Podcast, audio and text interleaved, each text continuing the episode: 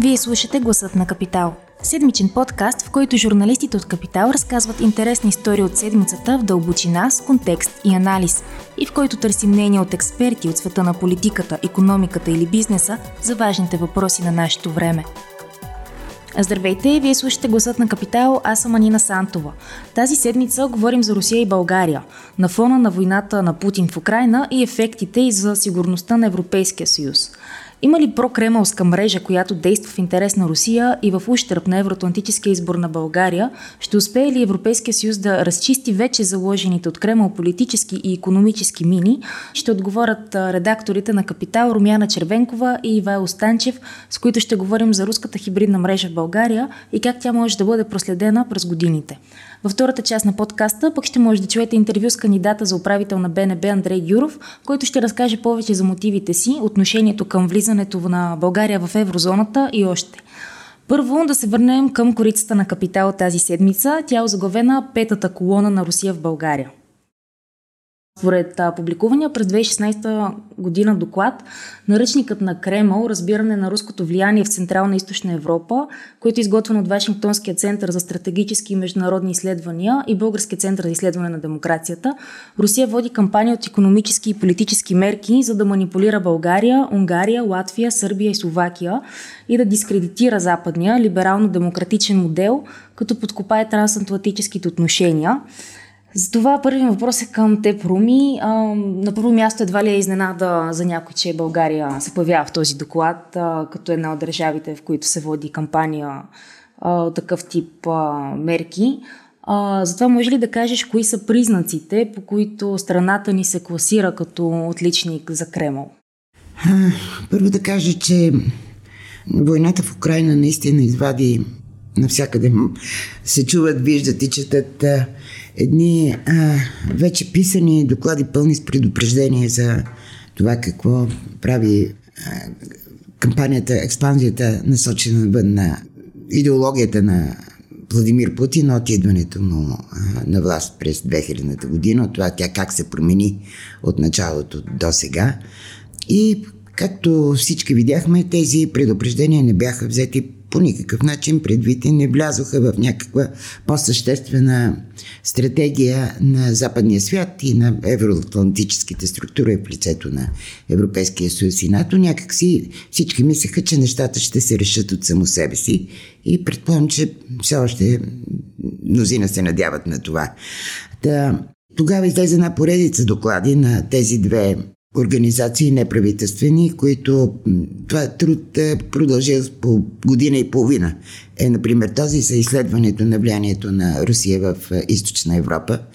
Е, и наистина не е случайно, че България там е една от страните, която е описано с числа, графики, факти, че страната е една от най-проникнатите от, от влиянието на, на руските интереси и то предимно през економиката. И както в самия доклад се казва, економическото присъствие на Русия в България е толкова силно, че граничи с похищение на държавата.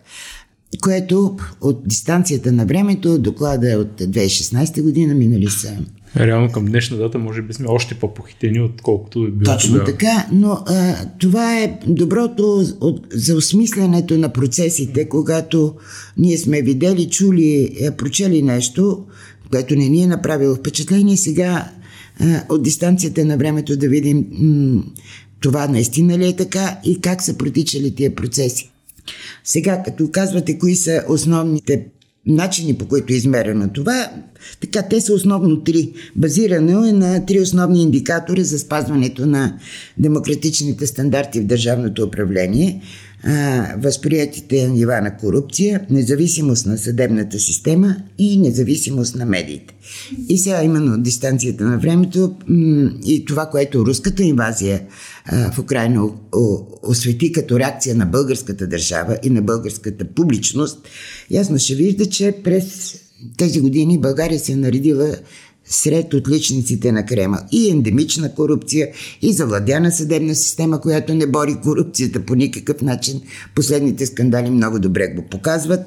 И медии, които всъщност в а, така преобладаващата си част обслужват същите интереси.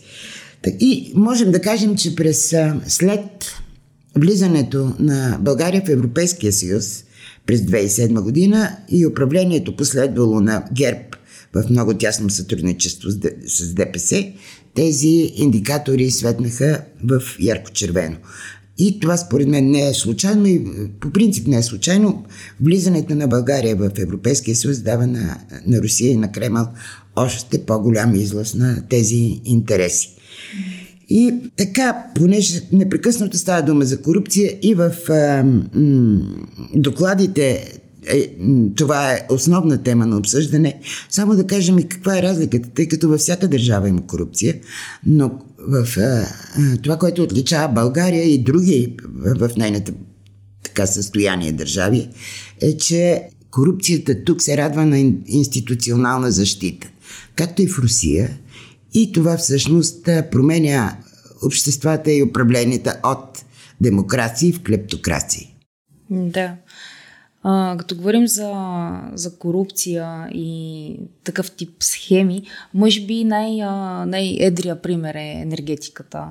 Той е най-видимия. Да. Тоест, да, може би е най-едър като суми абсолютни, да. но сигурно се е най-видим, защото... И като, и като важност бих казал. Да, защото, как да кажем, той не е само финансова корупция, а това е подчиняваща корупция. В смисъл, те те те правят зависим от този, който те корумпира. Той хем ти дава малко да се радваш, един вид, вземи тук 10% или колкото е там схемата и с тези 10% ти всъщност продаваш държавата си, която става зависима на, на, на, на Кремъл.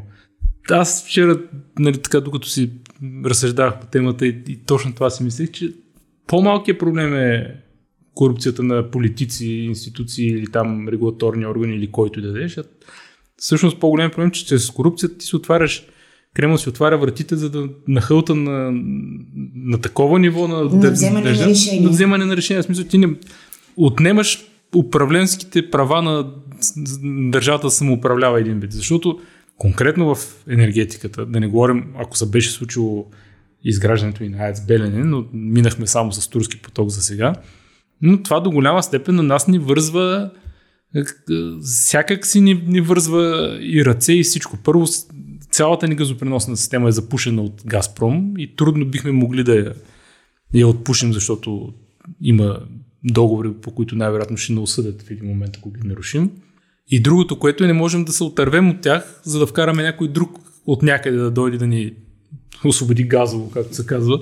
А, защото точно с корупцията години наред, тези решения, които е можело да осигурят някаква независимост на българската енергийна система, не са били взети или са били взети точно обратните решения. И типичен пример за това, ние то стана баснословен, аз предполагам вече, че и учениците го знаят за тъй наречената газова връзка с Гърция, която е около 3-4 пъти по-малка от турски поток и около 5 пъти по-ефтина. Не може да се построи вече 12 години, а самият турски поток се построи за една година и няколко месеца влезе в експлуатация. Да. Нали? Аз мисля, че трябва да направим едно така изясняване за разликата между Турски поток и Северен поток, които общо вървяха паралелно по някакъв начин. А, сега, Германия, е, този Северен поток се превърна в е, някаква политическа голгота и сега това наистина е голям политически проблем, защото м, държавата по принцип допусна е, много по-малка, но, но пак го, огромна зависимост от руския газ. Но като обсъждаме и много често за строителството на Турски поток през България е даван на, за пример Северен. Но този Северен поток, който е само за Германия и който би дал... И който е само руски, и като ко... собственост. Да. Докато през България е българска собственост, платена от нашите пари, да обслужва тяхните интереси. Точно така. Освен това, той отива там и, и така с идеята, че ще даде, става дума за северни, конкурентни предимства на, на германските компании.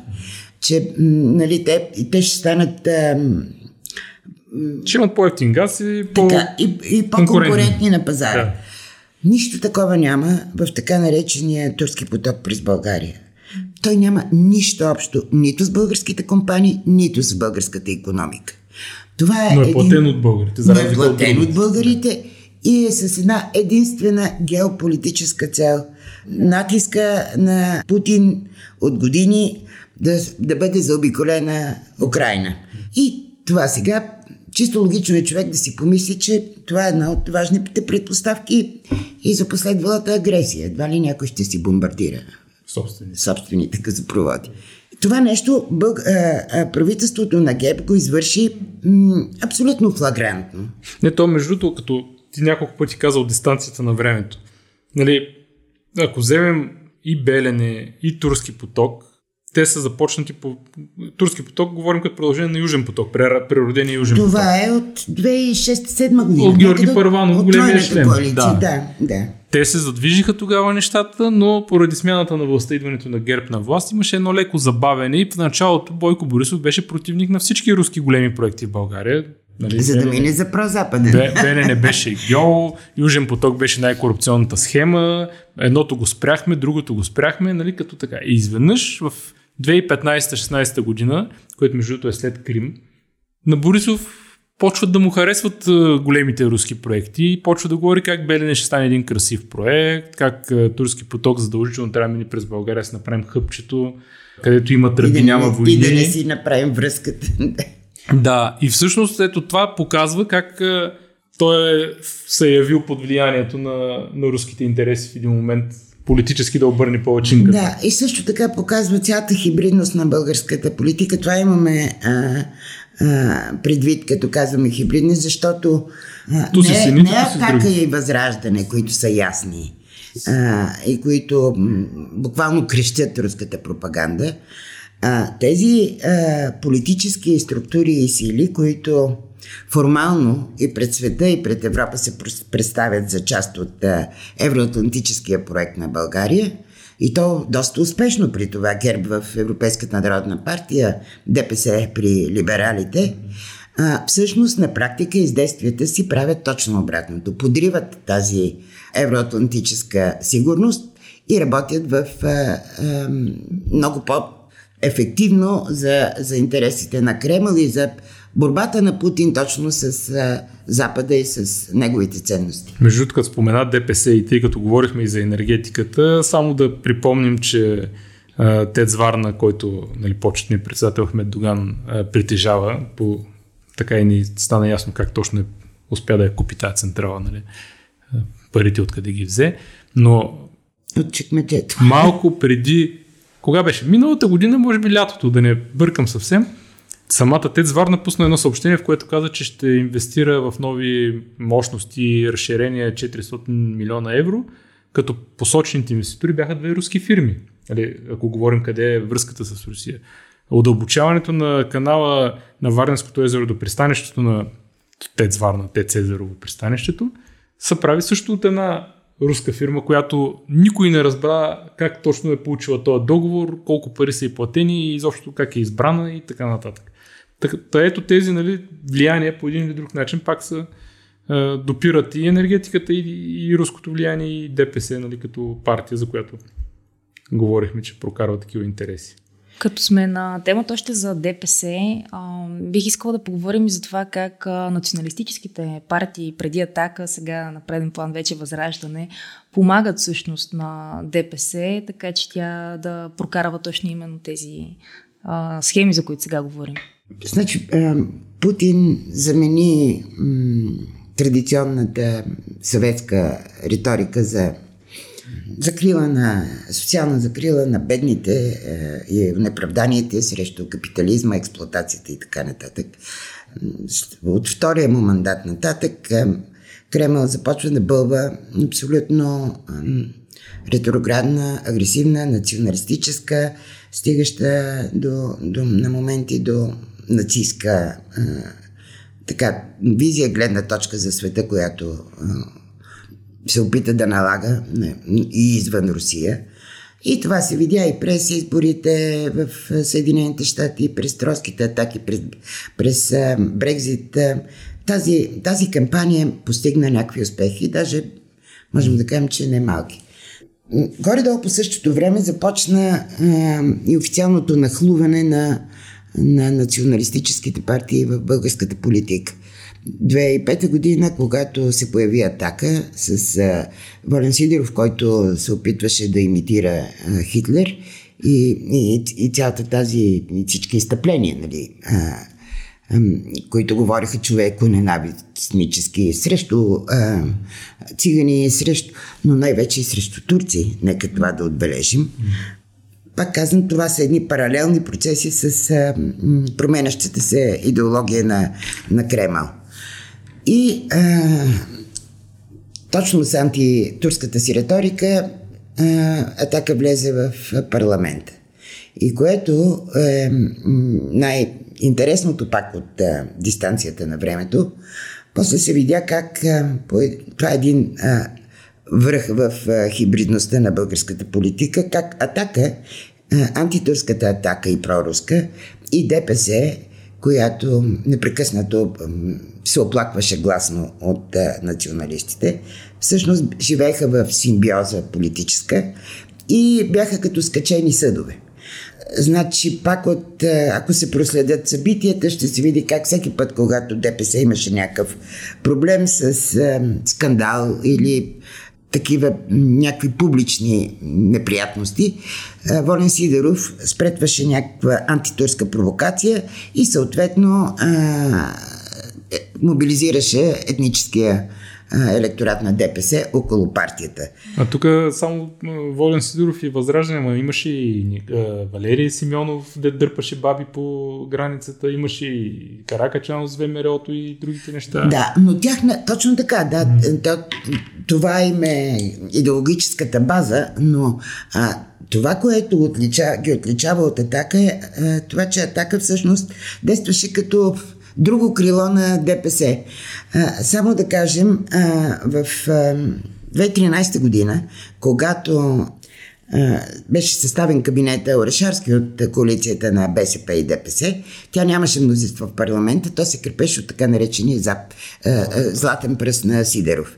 Нали си представяме как антитурската националистическа атака крепи мнозинството на ДПС в парламент. При Третото правителство на Борисов, обаче, е, Атака директно стана собственост на ДПС. Тя получи през Атака, ДПС получи доста значителен и сериозен дял в правителството, включително на ниво министри.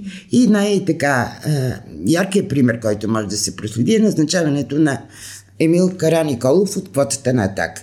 Това е човека, който стана министър на економиката, дойде от агенцията по приватизацията, където прекара 7 години и там минаха сделките за Българ Табак и дипломатическия клуб, и двете свързани с Певски, но за Българ Табак, освен свързана с Певски, свързана и с руската по-настоящем санкционирана външно-търговска банка. ВТБ тя имаше участие и в КТБ а, по времето на политическото и надуване. След това през нея мина, след фалита мина, превъртането на собствеността на БТК и така нататък. Но а, има така ясни нишки има. Значи идва Кара Николов от АТАК. Българската ББР, Държавната банка, тогава се взима от Министерството на финансите и се да, дава на Министерството на економиката, то става на И почва да раздава Стоян а, Мавродиев е предложен от Атака за, за, за шеф на ББР и така започва цялата, нали, цялото битие на, на Но е важно, че все пак това нещо е ставало и с разрешаването на Борисов и Герб, нали? Смисъл, то е безспорно. Ами аз не, не смятам, че Борисов е имал някаква и желание и възможност да се противопостави.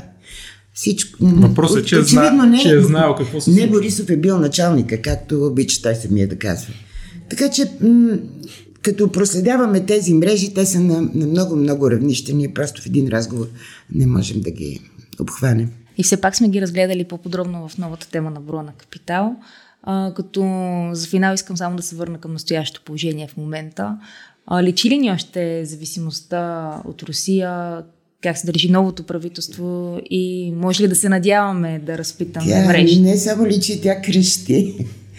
Всъщност новото правителство е в политическа обсада от всичко това, което говорихме, което в, през тези последни 20 години се е случвало и от много силните позиции, които тази мрежа е завладяла и в политиката, и в държавните институции, и в съдебната система, в економиката.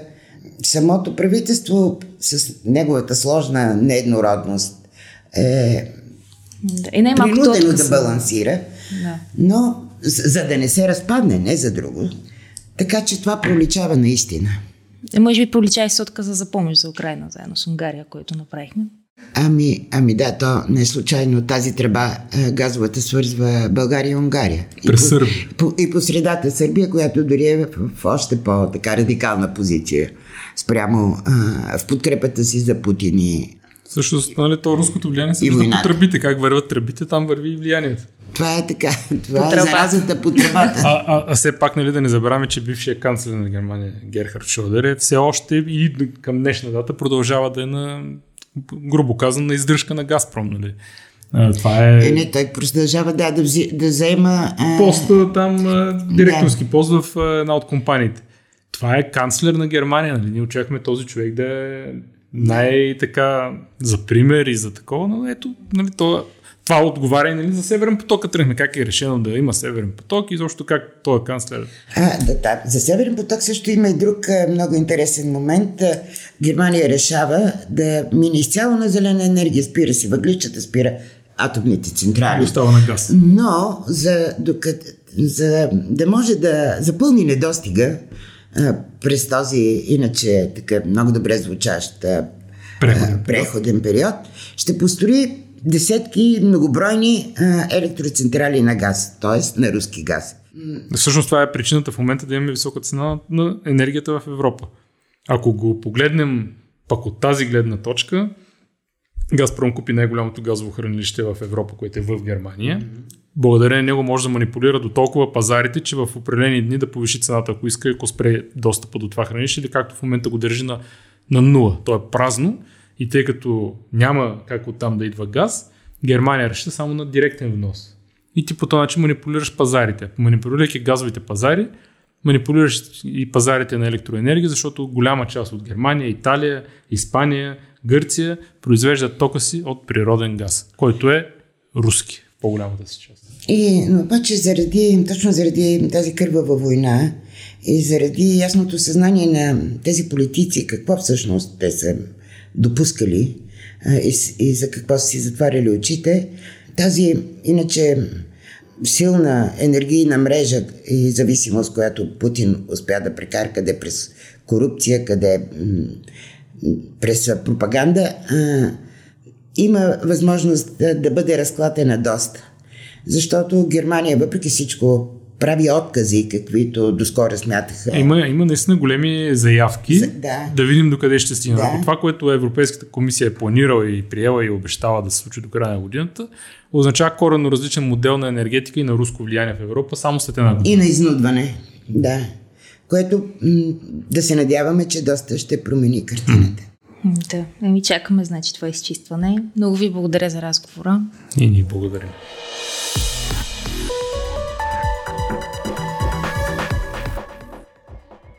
Гласът на Капитал продължава. Следва интервю на управляващия редактор Теди Василева и журналистката Вера Денизова с един от кандидатите за управители на БНБ Андрей Гюров, председател на парламентарната група на Продължаваме промяната. Капитал отправи покани до другия кандидат, Любомир Каримански от има такъв народ, но оттам отказаха поканата.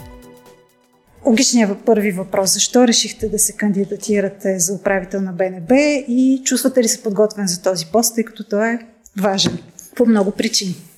В момента страната се намира в много особена обстановка. Има натрупване на няколко кризи и а, ролята на управителя на Българската народна банка в следващите години ще бъде а, изключително важна като гарант за стабилността както на финансовата система, така и като цяло на економиката на страната.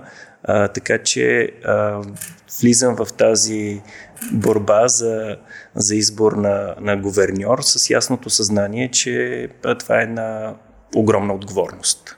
Аз естествено съм благодарен за доверието на колегите, които ме номинират от името на парламентарната група, но всъщност това е една огромна отговорност. Аз може да се каже, че съм от гражданската квота на Продължаваме промяната. Не съм участвал в създаването на проекта, както и не съм се познавал с господата Василев и Петков преди стартирането на изборната кампания, де-факто те се свързаха с мен на база на репутацията, която аз съм създал сред своите колеги и студенти която е на човек, който е независим, който е почтен и с високо ниво на обществено доверие. И мисля, че точно тези качества биха били от особена полза също и на поста управител на Българската народна банка. А, предстои, може би, в мандата на следващия управител на БНБ България да приеме еврото, поне такава е заявката на българските власти, като определената година 2024.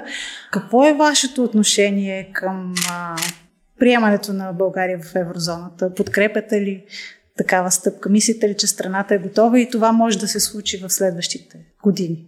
А, както знаете, нашата формация, както и коалицията, има ясно заявен ангажимент, той е част и от нашето коалиционно споразумение, че подкрепяме приемането на България в еврозоната от 2024 година или при първия възможен момент, при фиксирания курс лев към евро, който имаме към момента от гледна точка на ролята на Българската народна банка в този процес, естествено това е решение на Министерството на финансите и на Министерски съвет. Ролята на Българската народна банка е да подкрепи организационно този процес и да подсигури логистиката и технологията на този преход, така че в момента в който се случи да бъде без никакви сътресения за банковата система, за платежните системи, наличието на евро, иземването на левовете, а както и в общественото доверие и спокойствие на всички граждани да бъдат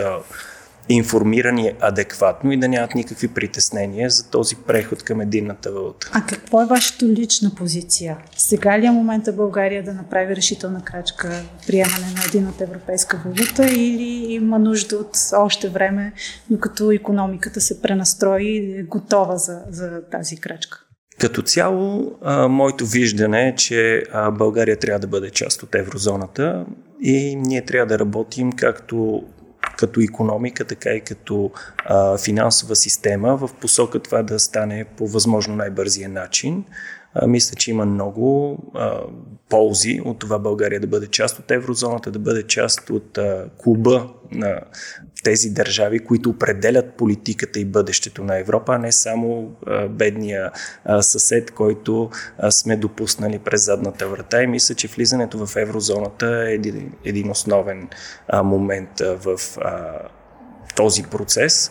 Има доста ползи. От една страна можем да кажем, че приемането на единната валута и ползването на единната валута ще намали в известна степен политически и валутен риск, който контрагентите на банките имат и това ще доведе до намаляване на лихвените нива в България, което ще така допринесе за повече економически растеж, за по-високи нива на потребление на инвестиции, както ще намали рисковете за чуждестранни инвеститори да идват в България. Тоест има доста а, ползи, като не на последно място трябва да кажа, че в известна степен приобщаването на банковата система към европейската система на, на централните банки, като цяло надзора, а, който Европейската централна банка ще упражнява върху българските финансови институции, дава една допълнителна сигурност и ниво на прозрачност на процесите, които протичат в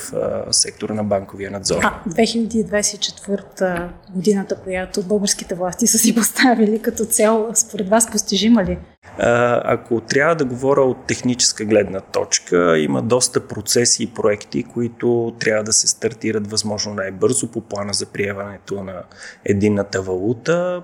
Тук ролята на бъдещия гуверньор трябва да бъде да се подсигури инфраструктурата и логистиката по този начин, че в момента в който България е готова и изпълнява всички изисквания спрямо договорите за присъединяване към еврозоната, това да протече по най-лесния и безпроблемен начин. Според мен твърдо го казвате да, За разлика да, аз абсолютно да, да съм. И даже бих казал, че сме да. закъсняли. Не мога да коментирам възможностите, а, които чисто какво може да се случи до 2024 година, но това не е да, в, в, в, при, в правомощията на Българската народна банка дефицит, но това е рано да го знаем. Рано е да се каже. Рано.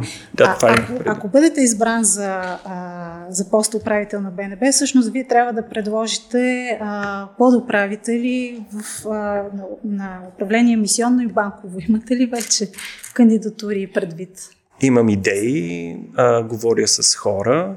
А, листа е в момента сравнително а, дълъг и в зависимост от аз провеждам последните дни а, доста консултации с а, институции, с хора, които са а, така а, са причастни към развитието на българската финансова система и на този етап а, не мога да назова конкретни имена, но имам идеи а, какви биха били предложенията и какъв тип профил хора трябва да има, какъв? за да познато лице, което вече е било там или изцяло ново? Една известна приемственост винаги би била добра в тези времена, но в същото време трябва да се има предвид, че в Българската народна банка последните години са протичали процеси, които не винаги са били в най-добра изгода на развитието на българската финансова система и за това трябва да се намери наистина баланс между това да има приемственост и стабилност и това да отговорим на очакванията на предизвикателствата, които са натрупани във времето, които предстоят с оглед на сегашната ситуация. Кои са тези конкретно проблеми, които вие виждате до тук? Ами, някои неща, които мога да спомена е, например, банковия надзор. Там имаме наистина а, индикации и събития, които показват, че а, трябва да се наистина предприемат мерки за това да се създадат а, равни условия за строг и ефективен банков надзор, така че а, ситуации като фалита на корпоративна търговска банка или неяснотата покрай събирането на масата на несъстоятелността, а, нали, да да не е на това ниво, което виждаме в момента. Има доста въпроси, на които трябва да се намери отговор и те трябва да са в публичното пространство, за да може наистина Българската народна банка да си спечели доверието на една надежна, стабилна и ефективна институция, която работи в интереса на обществото като регулатор. А, а как оценявате до момента а, работата на, на точно на управителя на управление банков надзор? Тъй като неговия мандат не изтича, но все пак проблемите, които визирахте, са точно в тази сфера. Доколкото знам, неговия мандат е започнал 2019 година и за това той не изтича а, в а, близките Точно, години. Да. А, така както е с подуправителите на управление мисионно и банково.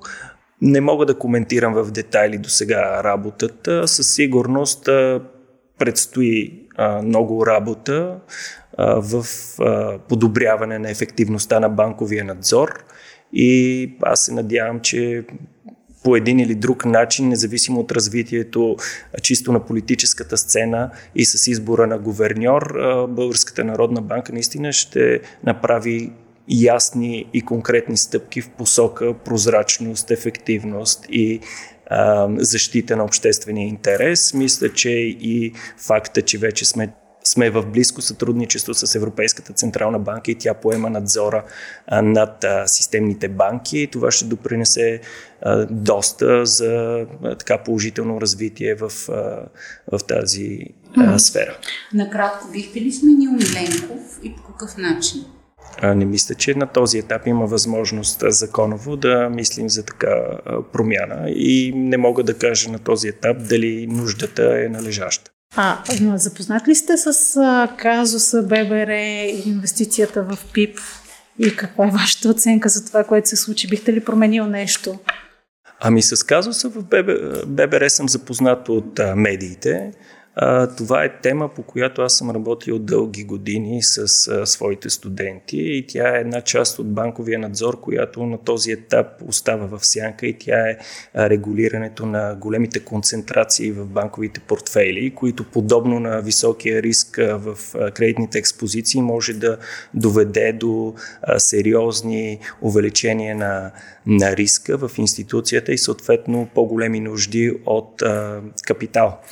Направили сме доста сериозни проучвания в тази посока имаме разработки, които позволяват на базата на конкретни данни от конкретно портфолио, на базата на симулации да бъдат а, изчислени допълнителните капиталови изисквания.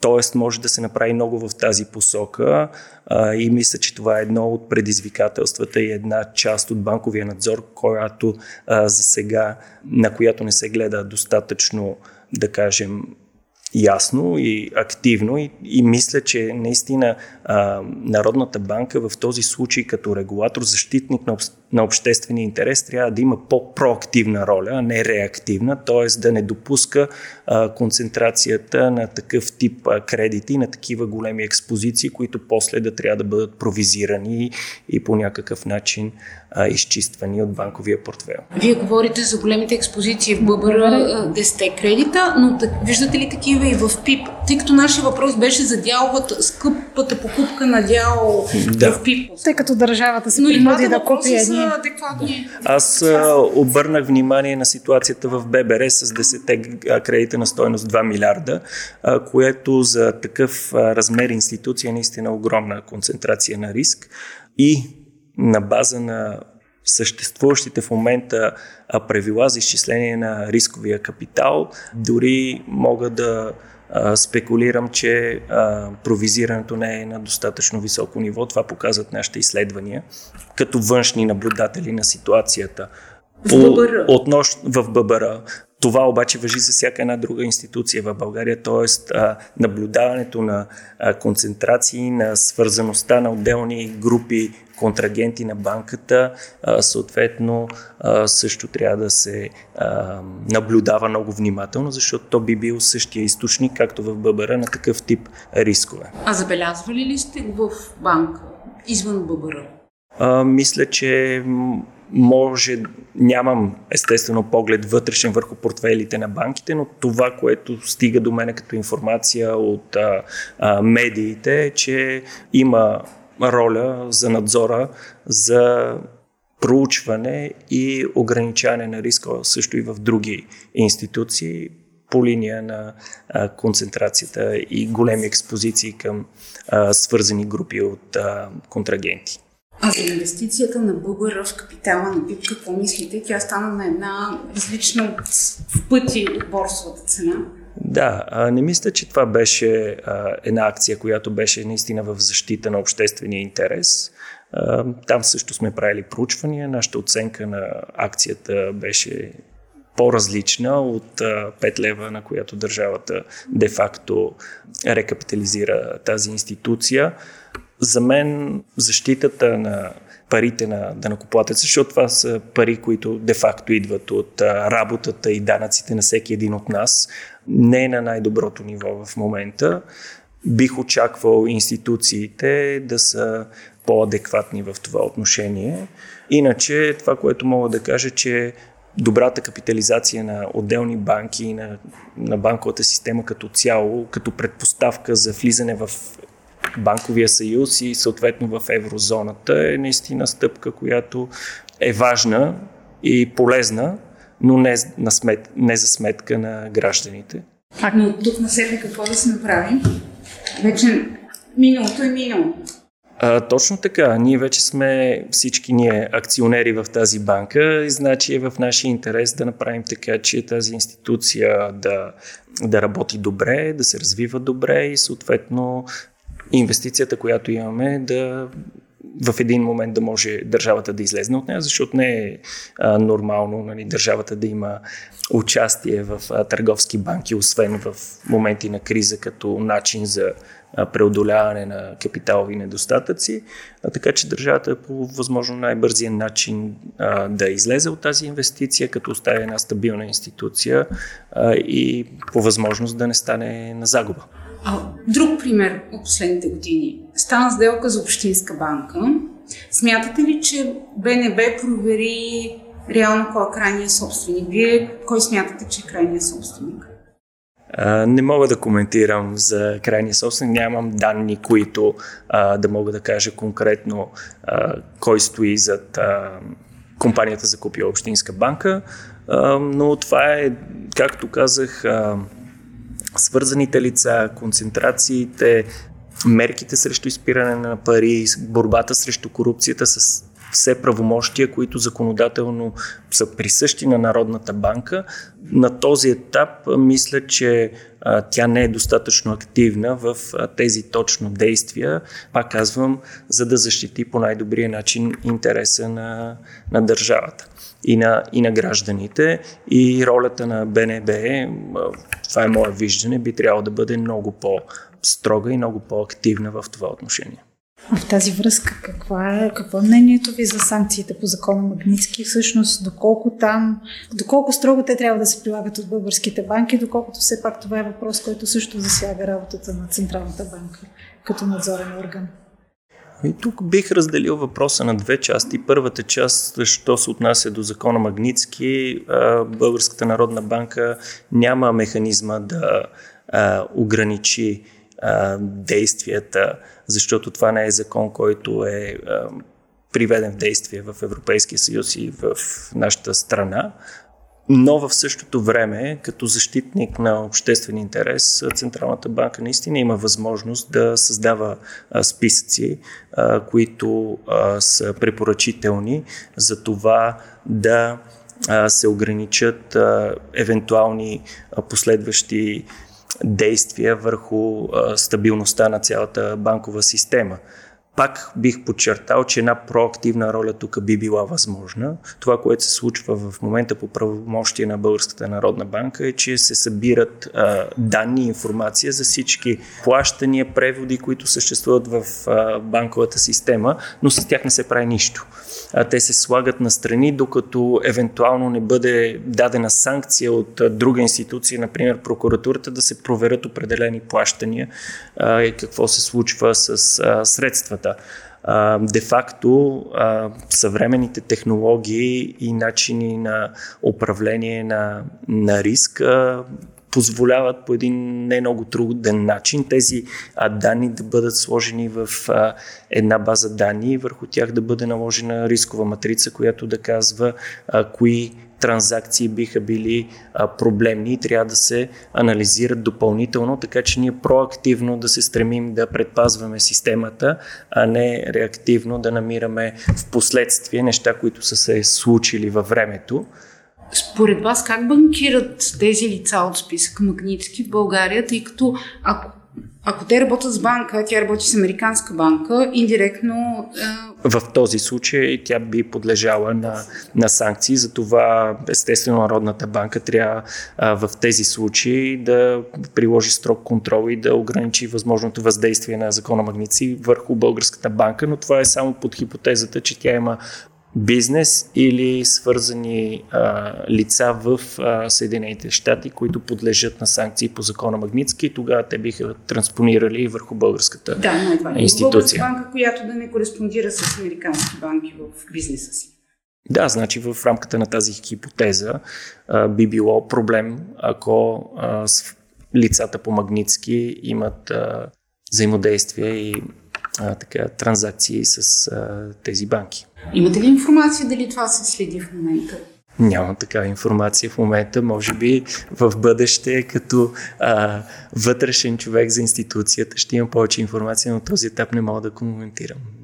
Малко по-друг тип въпроси. Концентрацията в банковия сектор продължава. Според вас този процес е по-скоро положителен или по-скоро отрицателен и всъщност какво може да направи Централната банка, за да засили конкуренцията между отделните банки в страната? Това в контекста на сделката ОББ Да. да. Аз бих казал консолидация на сектора, не концентрация. Ако сравним нашата система с подобни банкови системи в Европа, де-факто ние имаме голям брой банки. За размера на нашата економика и за, да речем, размера на кредитирането като отношение към брутния вътрешен продукт. И, и за мен този процес е оздравителен за системата, защото банковата дейност като бизнес модел в момента търпи доста атаки от по-инновативни компании с по-низки разходи, по-инновативни бизнес модели от една страна, от друга страна а, възможността да се генерира допълнителна възвръщаемост или добра възвръщаемост върху капитала е свързана с много добро познаване на риска на клиентите, с които оперираме. Тук, ако погледнем, да речем, колко от българските банки използват така вътрешно рейтингови модели за оценка на риска. Това биха били две банки и като цяло аз оценявам размера на портфела, който е оценен с така добри модели на около 25-30% от целият кредитен портфел. А смятате ли, което... че има знаменател банки с чуж собственик и различно? Аз не бих направил такова разграничение. Аз бих направил разграничението между банки, които познават рисковете на своите клиенти и експозиции, тези, които не. И защо е оздравяващо, когато има консолидация, защото обикновенно добрите банки, които разработват по-добри модели за оценка на риска, имат възможност да подберат най-добрите клиенти с най-добра стабилност, най-добър риск профил за своите портфели, оставяйки лошите рискове за другите банки, които не могат да оценят толкова добре тези клиенти. И по този начин, естествено, във времето, когато се създаде една добра конкурентна среда в банковата система и достатъчно прозрачност, ясни правила, които са еднакви за всички, тогава този процес естествено ще насочи повече от добрите клиенти към напредналите банки, създавайки по-добра възвръщаемост на капитала там и поставяйки в позиция да могат да превземат повече от бизнеса и съответно от техните конкуренти. А в тази връзка, тъй като споменахте иновативните финтех компании, бихте ли променили а в момента политиката на БНБ, която е консервативна спрямо тях в друга посока? Ами да, аз не случайно казах прозрачност, равни правила за всички не можем да отречем, че в момента има доста динамика в развитието на и на платежните услуги, и на институциите за електронни пари. И това е добре за обществото. Това, което Народната банка трябва да направи като регулатор и защитник на обществения интерес, е две неща. Първо да подсигури стабилността на системата. Т.е. да създаде условия, в които тези иновативни институции да могат да тестват техните продукти, без да привнасят допълнителен риск в системата, при, да речем, по-благоприятни регулативни мерки.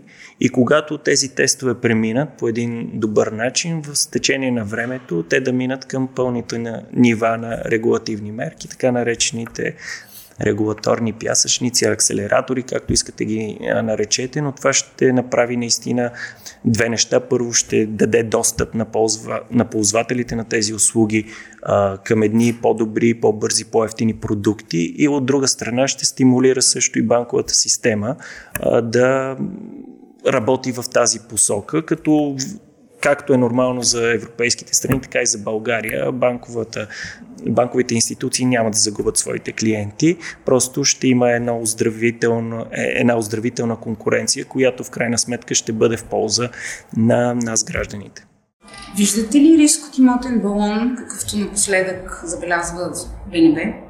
И ЕЦБ-то някъде си. Да, има, има такива индикации. Както знаете, има доклад на Европейския съвет за системен риск.